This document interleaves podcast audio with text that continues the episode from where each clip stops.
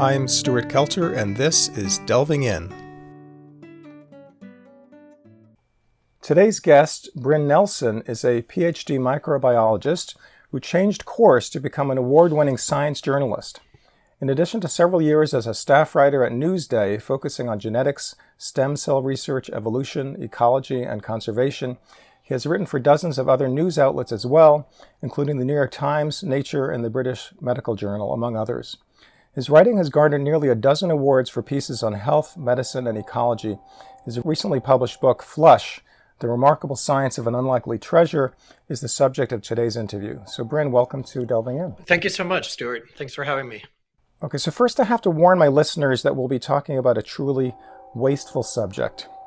But when we're through digesting the subject, we may change our minds about that and recognize that it all depends on the treatment. Okay, listeners, you haven't figured it out yet. If, in case you haven't, here's the scoop. We're going to talk about bio-waste, our own. If that sounds unappetizing to you, you're not alone. It's safe to say, however, that there's too much to learn here to just throw it away. Absolutely. Thank you for that. So to start off with, Bryn, how did you become so interested in this taboo topic that you wrote a book about it? Well, I'm a microbiologist by training, so I've always been interested in microbes, including the gut microbiome. And about 8 years ago, I wrote a piece for a British magazine called Mosaic on fecal transplants. And for listeners who don't know what that is, a fecal transplant is a medical procedure for an infection called C. diff, which is a hospital-acquired infection, and it infects the gastrointestinal tract, and it can make people incredibly sick. And a fecal transplant is essentially reseeding your inner garden with someone's healthy microbes, and poop just happens to be the container in which the microbes are delivered. And it may sound gross, but actually fecal transplants are life-saving and they are incredibly important. And in fact, in studies suggest that they have beaten antibiotics as a cure. So people were literally dying and would have these transplants and then would be cured. So I was incredibly fascinated with this remedy that was laughed at, was thought to be disgusting, and people were desperate and resorting to these do-it-yourself transplants. And now it's solidly within mainstream medicine. And in fact, there are now dozens of clinical trials trying to expand its use. So that kind of got me started. I was also really interested in the psychology of disgust, what makes people disgusted about certain things. Poop, of course, is high on people's list. And also, I really became interested in what we can do with something that is pretty lowly, is pretty humble. We do it every day. And it turns out that it's very abundant and very versatile, and there's some surprising uses for it. So I guess in keeping with the theme of your show, I really wanted to delve into the subject and see what I could learn.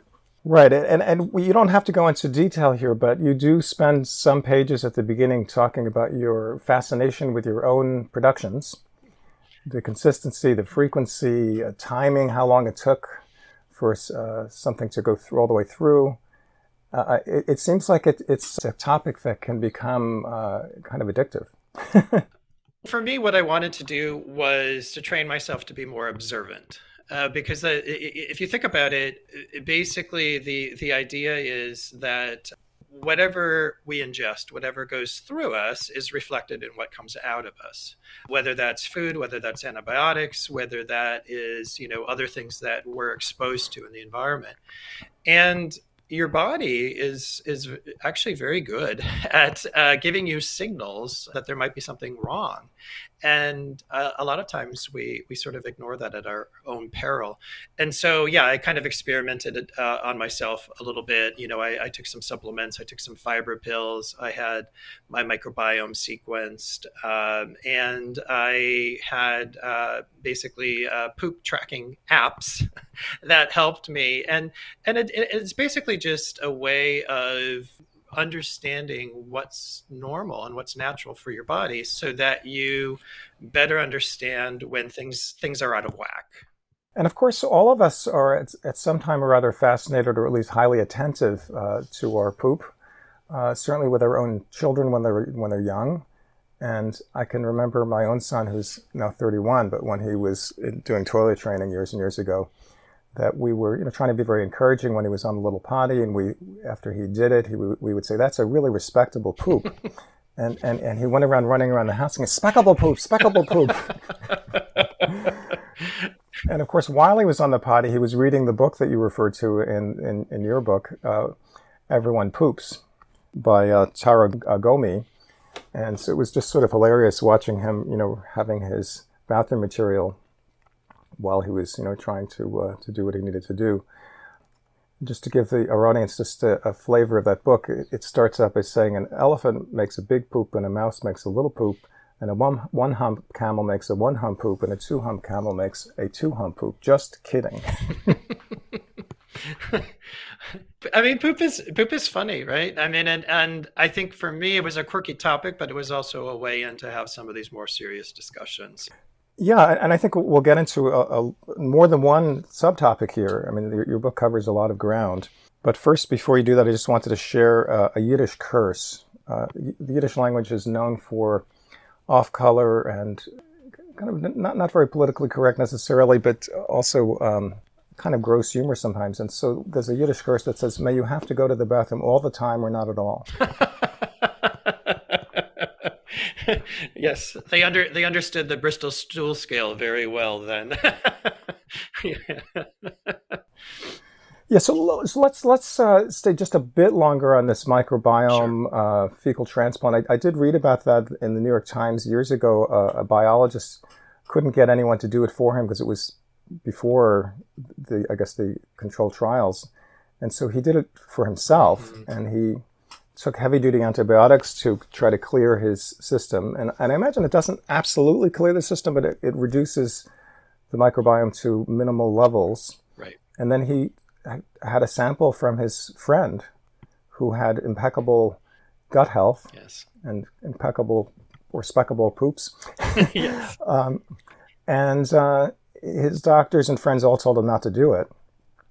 And of course, I should probably tell our listeners not to do it without supervision, yes. and we should talk about the dangers too. Absolutely. But in his case, he was a biologist and he did it very carefully, and he looked under a microscope at the species of bacteria and so on, and it was very effective for him. So what are the dangers? I mean, it sounds so promising, but what are the dangers? Yeah, no, absolutely. That's a great point. And I should reiterate your caution that this is not something that people should try at home. This is now fortunately something that is solidly within mainstream science, and there are options, and there are actually stool banks, believe it or not, where you can get pre-screened donations. And the reason for caution is that clearly poop can cause disease. We know that. If it's not handled correctly, it can be very dangerous. And also, there are potential long-term consequences. So among the things that donors are screened for are susceptibility to diabetes, susceptibility to metabolic disorders, things like that. Because as we know more about the microbiome, we're realizing how much of an impact it has in other parts of the body. And so what you don't want to have happen is you're essentially reseeding your own intestinal tract with someone else's healthy microbiome. But we don't know entirely what the microbiome does. There are a lot of constituents, a lot of bacterial species. We still have very little idea what they do. And so I think the sense is that we need to be very cautious, and that, yes, this can be incredibly life-saving, but you don't want to inadvertently create a lot of other long-term consequences. And certainly you want to make sure that whoever is donating doesn't have some sort of infection of their own, right? Because then they would just pass that on to you. So those are some of the dangers. Fortunately, there isn't a need to do it at home. This can be done in most medical centers around the U.S. And there are active trials to try and further refine the delivery process. So a couple of points. One is that my understanding is that there are more bacterial cells in a human body than human cells. Some say a lot more, some say somewhat more. So that's really interesting that we're mostly non-human in terms of numbers of cells. Yes.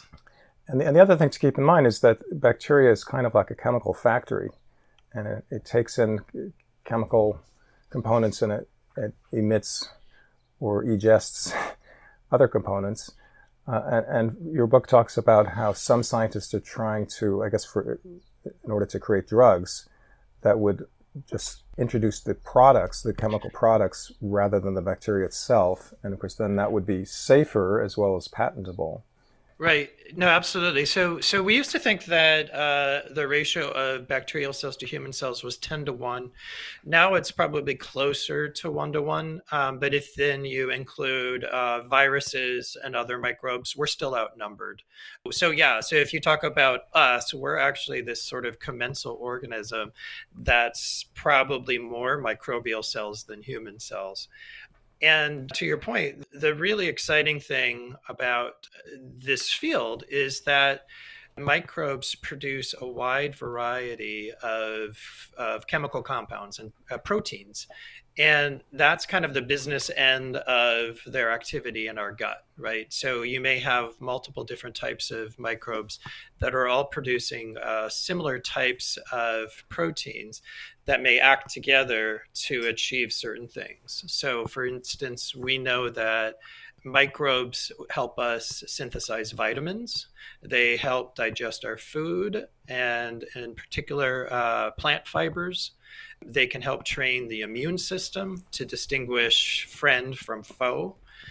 So ultimately, what you care about is what are these products and how are they being produced, under what circumstances, and how do they interact in ways that can either lead to disease or lead to health, more of a balance in our gut. And that's, ultimately it's more of this like ecological approach of balance. And that's something that I think it's taken the medical community a while to kind of come to grips with. It's not just like one microbe, one disease, but more this sense of your body's out of balance, and it makes it more susceptible to things that, you would be less at risk for if everything was working together, as this community inside of you. Yeah, so it's a kind of inner ecosystem. Exactly. In a sense, an invisible inner ecosystem that's just teeming with life. It's just not the kind of life that we're used to thinking of as life. Yes, absolutely. But yeah, predators and prey. I mean, you've got the viruses that will prey on some of the microbes. So, I mean, it really is like this little, jungle in miniature, with important species and less important species. And it's absolutely fascinating. So let me just quote a little paragraph from your book about FMTs, fecal microbiota transplants. FMTs are nothing more than an attempt to reseed an intestinal tract with an approximation of its normal inhabitants, often after antibiotics have killed off the native flora that might have kept invasive species at bay. Think of it like densely planting a plot of land so that weeds have little room to grow. So basically, you're wanting the good, quote-unquote, healthy bacteria, or healthy for you, to outcompete the unhealthy bacteria. That's right. Yes, and this is a mechanism that is something that works really well for Clostridioides difficile. This is the bacterial infection C. diff, that we've been talking about. It may not necessarily be that simple when you're talking about some other diseases like Crohn's disease or colitis, other diseases of the gut, other autoimmune diseases. There may be a more complicated mechanism that's required.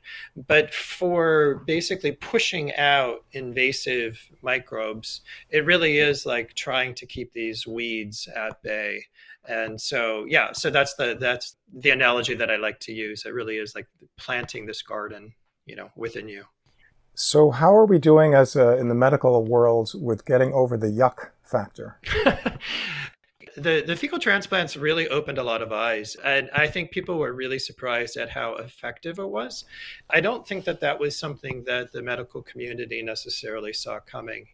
When you had this sort of groundbreaking controlled trial, And basically, it was looking at the effectiveness of these fecal transplants versus the antibiotic of choice, which is vancomycin at the time. And it wasn't even close. You know, fecal transplants just clobbered vancomycin in terms of their effectiveness in curing patients. And these were patients who had recurrent infections. So not just one, but multiple infections.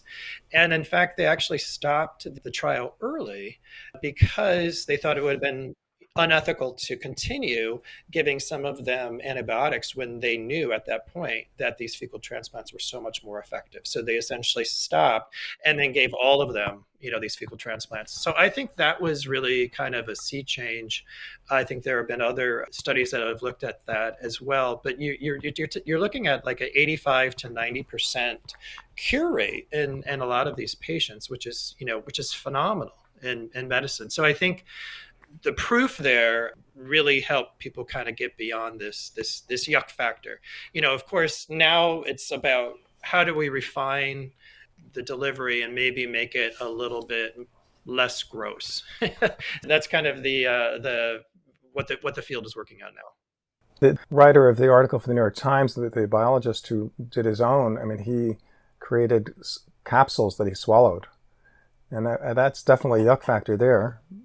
But apparently, you can make really well-sealed capsules. Typically, they're triple-coated capsules to make sure that your cargo reaches its destination. Yeah, and you mentioned about multiple infections. I presume what that means is that the C. diff is beaten back by the antibiotic, but not completely. And so once you've done the course of antibiotic, then that little remaining amount of bacteria resumes its activity, and if the combination of flora in your gut is favorable to that infectious kind, it'll just take over again. That's right. Yeah, a lot of times what you're doing is you're killing off some of the other microbes that may keep it at bay.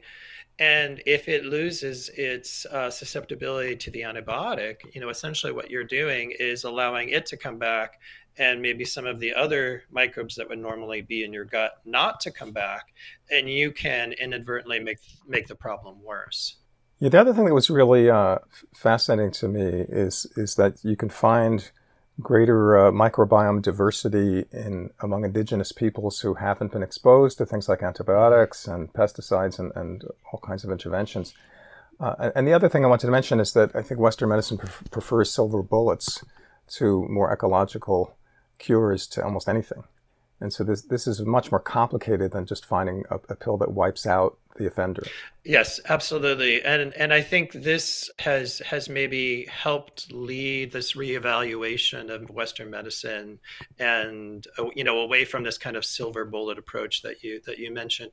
Because, you know, as we're looking at microbial diversity around the world, and we know that in the Western countries where we have more exposure to antibiotics, where we eat less fiber in our diets, we live more sedentary lifestyles, the diversity of microbes in our gut is decreasing. And if you go to some other cultures, indigenous people in the Amazon, for example, you find a much higher gut diversity. And so the idea is that some of the function of our gut is disappearing, or at least threatened. And so there's been concern about, you know, what are we actually losing? If you think of this as kind of this invisible organ within us, you know, this kind of teeming mass that has co-evolved with us over millions of years, what does that mean to suddenly, in a fairly short period of time, lose some of that function? And then how do we potentially get some of that function back? Let's shift gears just a little bit now and talk about poop as a gold mine for the detection of disease, diet, drug use, and contaminants, both individually and collectively. One of the really fascinating things about surveillance of our poop is the potential for wastewater epidemiology, as the field is known, to give us advance warning of disease. And we saw that most clearly with COVID, in that communities were looking literally to the sewers to detect the virus RNA. And in some cases, that detection occurred days and even, a week or two before the first confirmed case in that community. So potentially what that does is gives you a head start, gives you an advance warning that the virus is on its way, or is already in your community. It can also give you a sense of the different variants of the virus, because we know that throughout the course of the pandemic, we've had shifting variants that have been, more or less prevalent. And so that gives you a sense of how these variants are spreading, both across the country and across the world. And so that gives you a chance for public health interventions. And what was really fascinating to me is when I was researching this, understanding the history of this and the fact that wastewater epidemiology and surveillance of a community's waste and the sewers really dates back to the 1930s with polio. And the first detection of polio in the U.S. in wastewater was actually achieved in 1939. In several cities in the US, and then again in Stockholm, Sweden, very shortly thereafter. And that really led to this sort of blossoming of this field as a way to really give us an early sense of what's going on. By extension, that same kind of surveillance is useful not only for antibiotic resistance, for viruses, for microbes. You can also do drug detection. So for some communities that have been hit really hard by the opioid epidemic, you can detect higher or lower opioid concentrations in the sewers, and people have used that to try and direct public health resources towards stemming that pandemic, because that's also, or that epidemic, because that's also been a huge and growing problem in the U.S. Yeah, you cited a really impressive example of Ian Pepper's work with college dorms. He was able to actually, examine the waste stream of each dorm separately and was able to detect 2 non-symptomatic cases and prevent a whole bunch of infections. That's right. That was at the University of Arizona. And what they did was separate out each building on campus, each dorm, based on mapping of the on-campus sewer system. And if you know where the outtake pipe is and you sample there, you know that everything that you're sampling is coming from that specific building and nowhere else on campus. And so what you're able to do is able to do wastewater epidemiology at the level of individual buildings, not just a city or a neighborhood. And what they were able to do is actually, in multiple cases, detect these silent outbreaks where some of the students were asymptomatic. And so the lighting up of a building, basically after this wastewater epidemiology, would then prompt testing of the students within that dorm.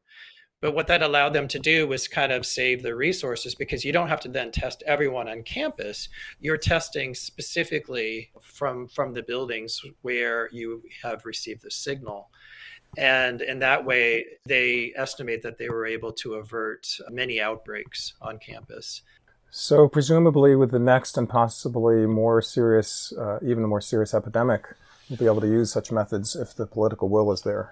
That's right. And I think what's important is having the infrastructure to do that. We've built up some of the infrastructure now. The CDC has a system in place where they're trying to connect different wastewater treatment plants as kind of the focal points for this surveillance system. The problem is that when we have a pandemic, when we have an emergency, there tends to be a lot of focus and attention. When we think that the threat has passed, then we kind of lose focus. And I think the lesson is that there are going to be more diseases that we're going to have to confront, and we don't want to be flying blind in the face of those threats. So the important thing is that we're not flying blind in the face of these future threats. And I think when the threat is there in front of us, we tend to pay attention to it and have the funding in place to manage it. When we don't have that threat front and center, that's when we have the loss of the funding. And so I think the lesson here is that we need to have this infrastructure for the long haul so that we're able to address some of these threats when they come in the future. Let's shift now to talking about human waste as a source of energy. That's another big section of your book. Biogas, home digesters, and fuel briquettes or biosolids. So a variety of different approaches. And I guess part of the impetus is, of course, to reduce global warming, to find carbon neutral sources of energy. But also, human waste is also a problem ecologically, particularly when it gets dumped into waterways and things of that sort. I was gratified to see that you mentioned Newtown Creek in your book. I actually had to cross Newtown Creek every morning to go to high school. So I went to Stuyvesant High School, but I live in Queens. I had to cross, the Pulaski or Kosciuszko Bridge or something like that. And sometimes it'd be late because the drawbridge had opened up over the Newtown Creek. And at that time, it was pea soup green. It was considered the most disgusting body of water in New York. That's right. And probably in the U.S., the Newtown Creek is a fascinating example of what's possible in kind of shifting our poop from places where it shouldn't go and reusing it in ways that actually help heal the environment and help solve some of our future problems, such as global warming. Newtown Creek is basically a dividing point between part of Brooklyn and Queens. And it has been an industrial canal for many years. It used to be a natural waterway. It's now almost entirely lined with concrete. And what has happened is that in New York City, the combined sewer system is such that when you have rain, the sewer gets overwhelmed very quickly. And to avoid basically sewage running in the streets, that combined sewer system has to be flushed out into the waterways.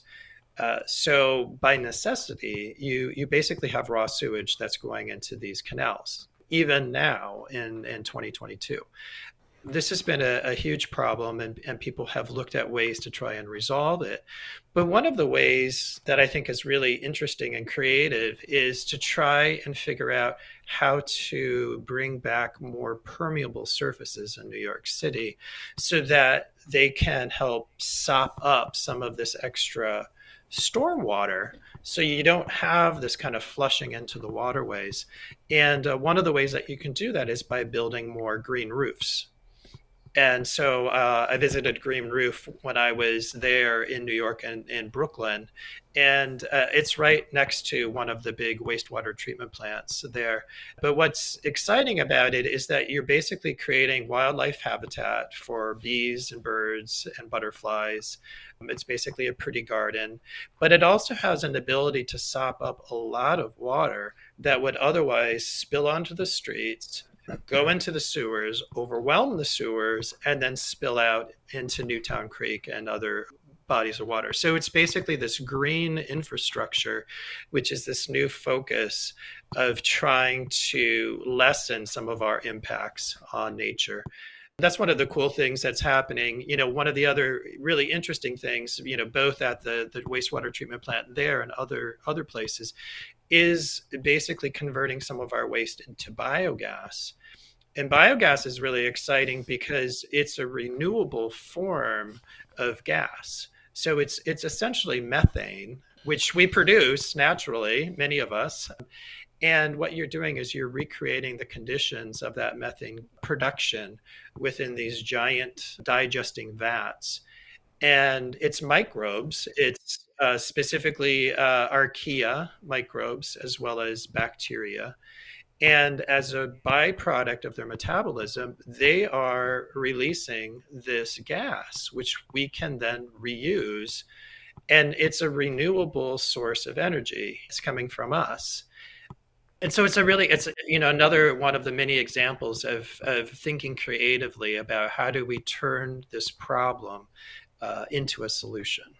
And I think you mentioned that if we used biogas extensively, it could reduce gas emissions by an impressive 10 to 13% greenhouse gas emissions. So it's not a trivial thing. It's a sizable component of global warming. That's right. The caveat on that number is that would include not only just our bodily waste or poop, but also kind of other sources of organic waste. You know, the potential is that we're doing very little to reuse our waste. So if you talk about tree and yard waste, if you talk about farm waste, if you talk about food waste, and certainly, you know, poop and wastewater, the combined potential is really enormous if we think about how we can get the biggest bang for the buck out of that. And unfortunately, what's happening is a lot of that is just being pushed into landfills where it is the least useful. And it's creating problems of its own there, because then you have, you know, leaching of some of the nutrients and contaminants into groundwater. You have some of the methane escaping into the atmosphere. So this is really I think a rethinking of how do we use this very abundant natural resource, right, as a way to come up with these solutions that then we can use for other sources of waste to further increase the potential. Yeah, so probably the most ecological use of waste, whether it's human or otherwise, is to spread it around soil and make fertilize. But of course, it's very unwieldy in most cases. But the next best thing is that we could at least use it for energy and reduce global warming thereby, and also reduce the need for as much waste disposal, which as you say, is so polluting with when it goes into riverways especially, and it creates dead zones, and like in the Gulf of Mexico and so on. Right. No, absolutely. And I think one component of using biosolids as fertilizer, and we can talk, you know, more about that. With the technology that we have now, we have an ability to make it safer than it was in past centuries. You know, this is something, of course, that people have been doing for thousands of years, you know, whether it's human manure or livestock manure or, you know, bird guano. This has been a very, very valuable agricultural tool throughout history. And, you know, we kind of got away from that for a while. And there are a number of reasons for that. I think maybe disgust was part of that. Also, the fear of disease. But we have the tools now to do this much more safely, as long as we're doing the proper testing and the proper regulations.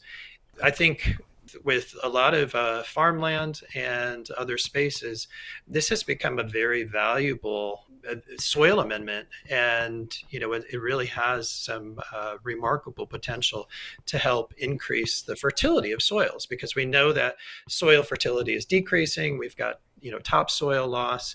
So yet again, this can be another really important tool of helping us sort of reclaim some of that agricultural productivity that we've lost.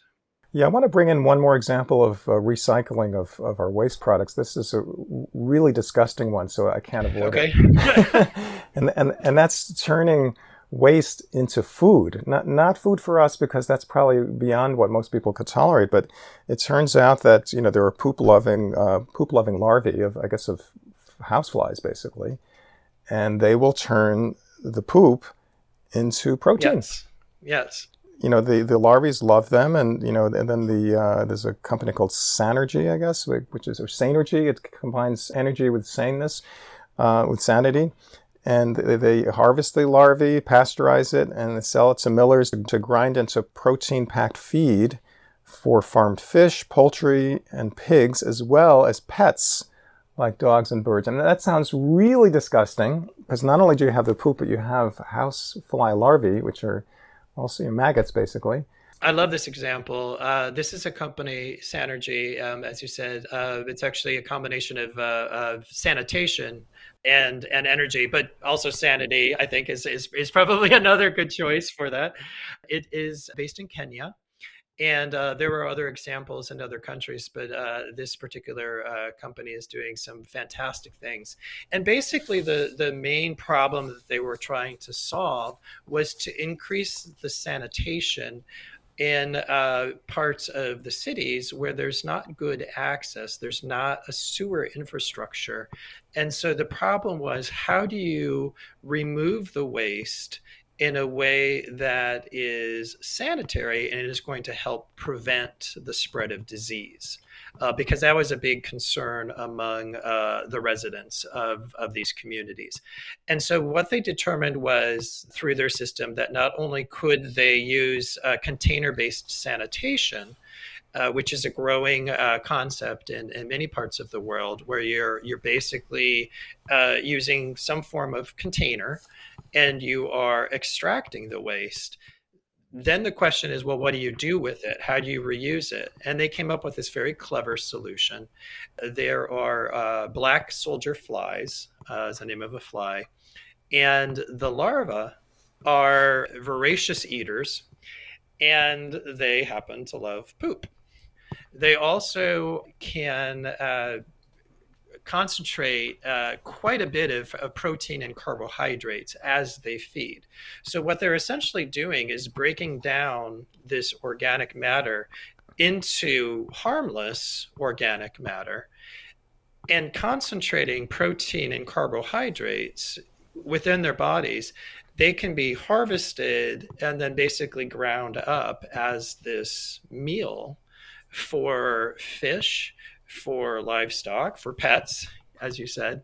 And what that's doing is it's also replacing other sources of protein that aren't sustainable. So for example, in Kenya, one of the main sources of protein had been fish in a particular lake, but there was overfishing of those fish in that lake. And so there was a shortage, meaning that a lot of people in the agricultural sector had to then import this protein feed. So basically what you're doing is you're providing a more sustainable source of this protein that you can mix into feed for livestock.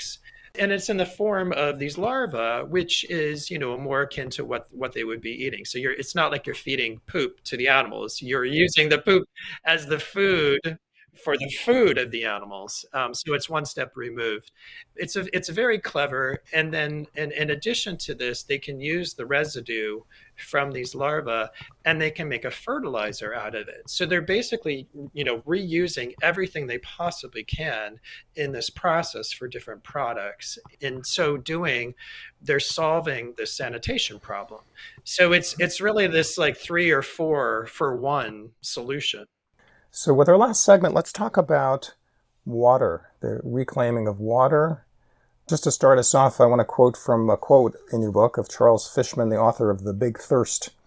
He explained that all the water on Earth, the water in your Evian bottle, the water in your glass of water, the water you use to boil a pot of spaghetti, all that water is 4.3 or 4.4 billion years old. No water has been created on Earth. No water has been destroyed on Earth. And what that means is the whole debate about reusing wastewater is kind of silly, because all the water we've got right now has been used over and over again. Every drink of water you take, every pot of coffee you make is dinosaur pee, because it's all been through the kidneys of Tyrannosaurus rex or an Apatosaurus many, many times, because all the water we have is all the water we will ever have.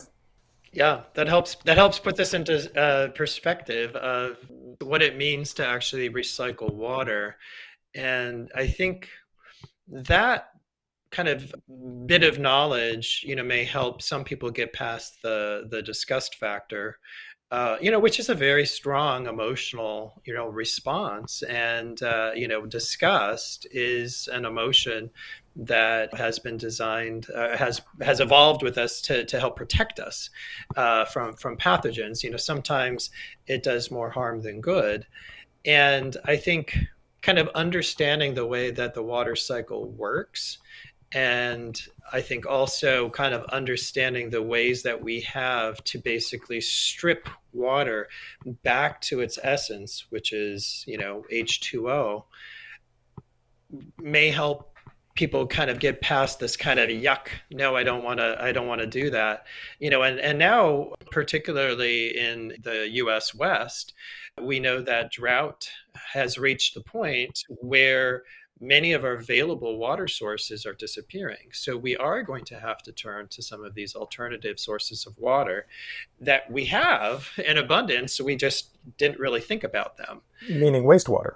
Meaning wastewater, yes, among other sources of water. Yes, but wastewater definitely is a big untapped source.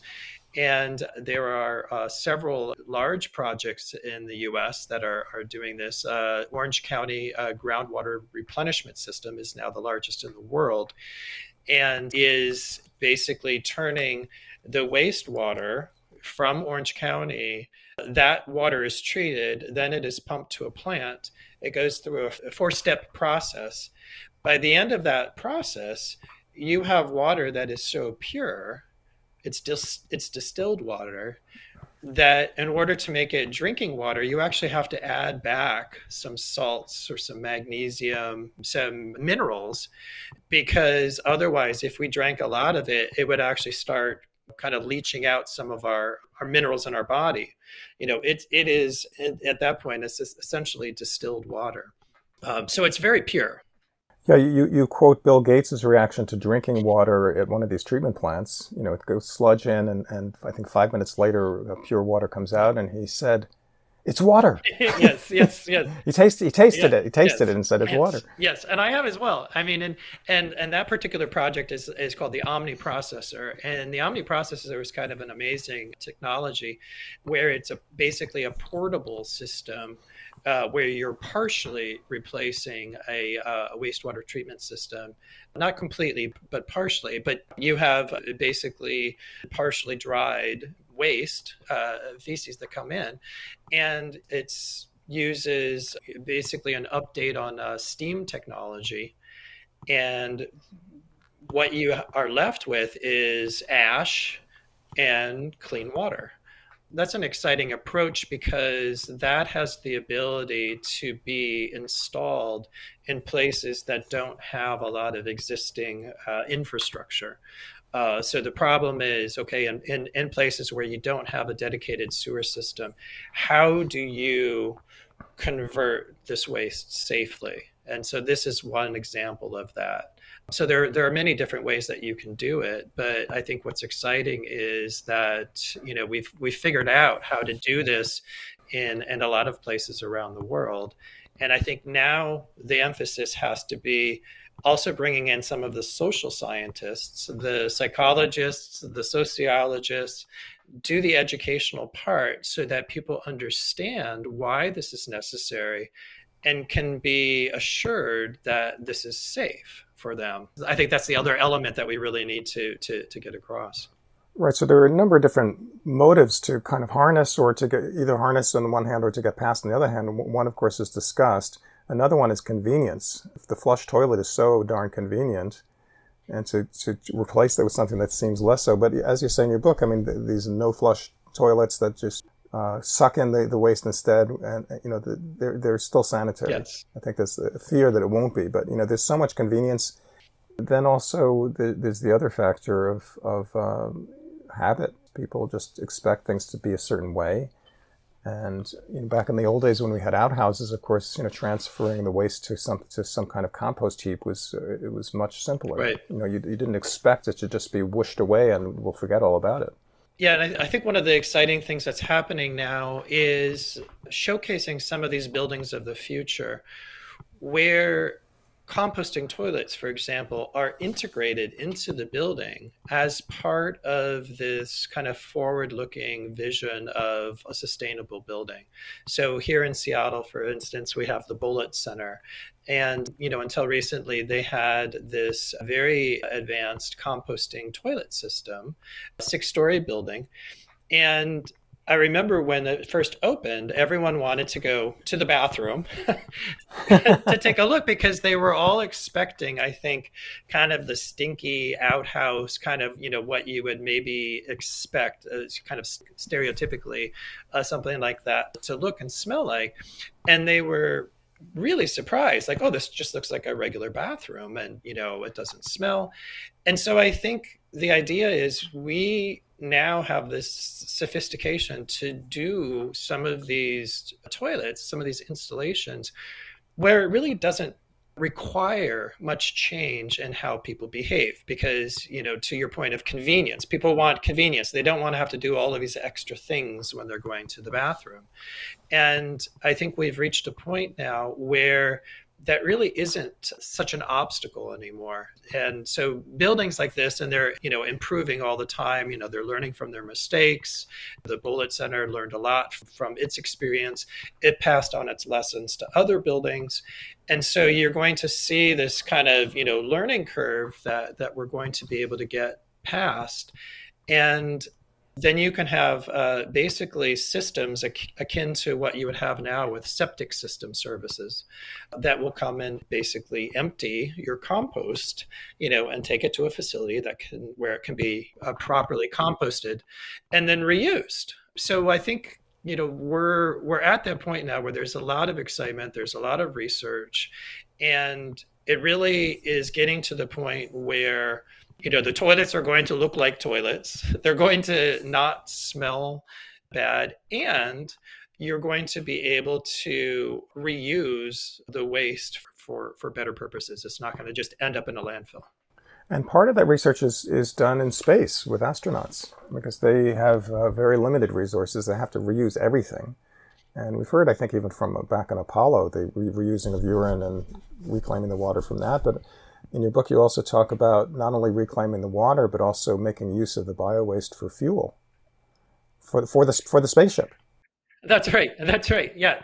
Yeah. It is possible for the astronauts to create their own fuel source through their poop.